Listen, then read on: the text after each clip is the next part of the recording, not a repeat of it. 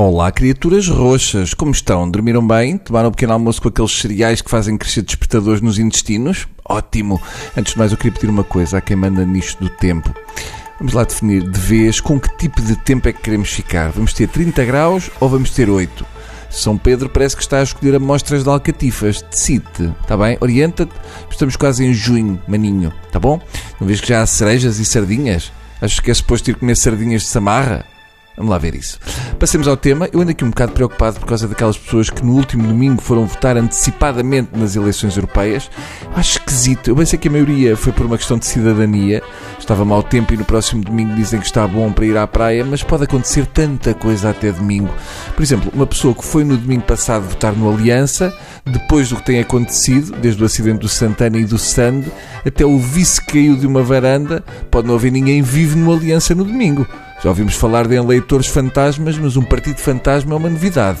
Imaginem que uma senhora foi toda contente de votar no Basta, Chega, do André Ventura, e ele agora até sexta diz coisas como temos de arranjar campos de castração química, ou outro descuido qualquer, e a eleitora descobre que o Ventura é nazi. Coisa que, atenção, não é? Aí eu pensava que o Ventura era só um, pateta divertido que falava de bola e afinal parece-me que ele é facho. Pois, mas agora já é tarde, minha senhora, já votou no seu filho. Uh, mais outro exemplo um senhor que é melómano e foi no domingo passado votar no CDS. Chega a casa, liga a televisão e ouve a Assunção e o Nuno Melo e outros a cantar isto.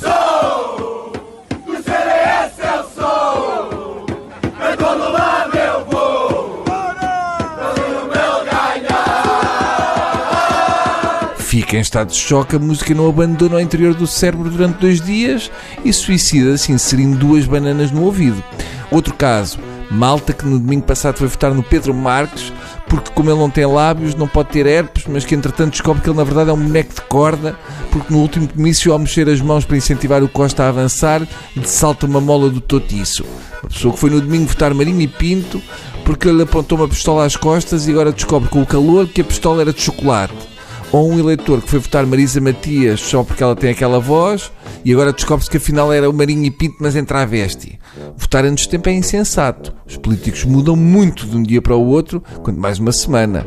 Uma semana a Cristas foi a favor dos professores, contra os professores, a favor dos gays, contra as passadeiras, etc.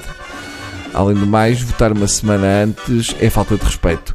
É como se já não ligassem ao esforço da campanha, às arruadas, à gritaria, aos hinos de campanha, aos almoços de carne assada, às esferográficas oferecidas e tanta coisa que nos pode esclarecer e fazer mudar o sentido de voto eu por uma caneta Parker posso muito bem mudar os meus princípios.